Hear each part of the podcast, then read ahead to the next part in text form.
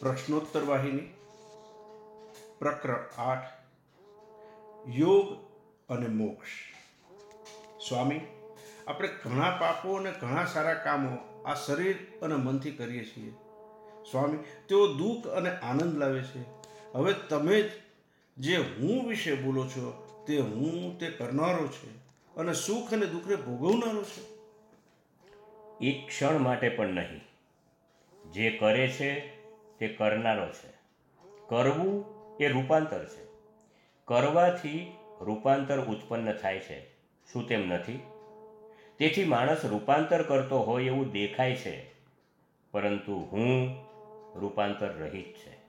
તે તો સ્થાયી છે. તેથી તેને કોઈ અસર થતી નથી. કરવાની ભાવના તો અંતઃકરણનો ગુણ છે. તેથી હું કરનારો હોય અને કર્મોના ફળને ભોગવનારો હોય તેવો દેખાવ પોતાના ઉપર લે છે. સ્વામી જો તેમ હોય તો આપણને કઈ રીતે આ દુનિયામાં પ્રવેશની અને આ દુનિયામાંથી બીજીમાં જવાની ખબર પડે? જુઓ અંતઃકરણ એટલે કે લિંગ દેહ આ દુનિયામાંથી બીજી દુનિયામાં એક જન્મમાંથી બીજા જન્મમાં સંચિત કર્મો પ્રમાણે જાય છે. મર્યાદિત લિંગ દેહને પ્રવેશ અને પ્રસ્થાન હોય છે. તું જે આકાશ જેવો છે સર્વવ્યાપી અને અસરમુક્ત તેને આ દુનિયામાં આગમન કે બીજી દુનિયામાં પ્રસ્થાન નથી. તારો તે સ્વભાવ નથી. તો સ્વામી મોક્ષ મેળવવાના ક્યાં સાધનો છે? વિજ્ઞાન એક જ સાધન છે. કેટલાક મહાન માણસો કહે છે કે યોગ સાધન છે. શું સાચું છે સ્વામી? તે પણ સાચું છે. સ્થળ ઉપર પહોંચવાના બે રસ્તા હોઈ શકે ખરું ને?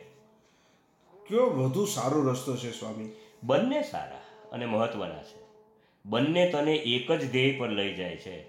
માત્ર તું એકી સમયે તે બંને ઉપર મુસાફરી ન કરી શકે.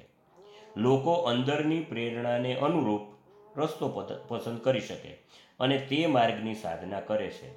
બંને સાધકને બંધનમાંથી મુક્તિ અપાવે છે. સ્વામી શું જ્ઞાન દ્વારા યોગ મેળવાય છે કે યોગ દ્વારા જ્ઞાન મેળવાય?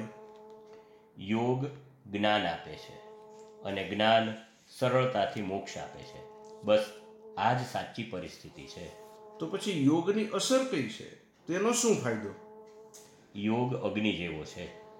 તે કારણથી યોગાગ્નિ શબ્દ વપરાય છે. તે બધા પાપોને બાળી નાખી અને દૂર કરે છે. તેથી અંતઃકરણ શુદ્ધ થાય છે. જ્યારે તેમ થાય છે ત્યારે જ્ઞાનનો જન્મ થાય છે. એ જ્ઞાનનો પ્રકાશ અજ્ઞાન અને ભ્રમના અંધકારને દૂર કરે છે અને તે જ મુક્તિ છે. શું યોગ પાસે આટલી બધી સુષુપ્ત શક્તિ છે? હા શા માટે પૂછવું પડે? કે તેની પાસે છે તેની પાસે છે જ.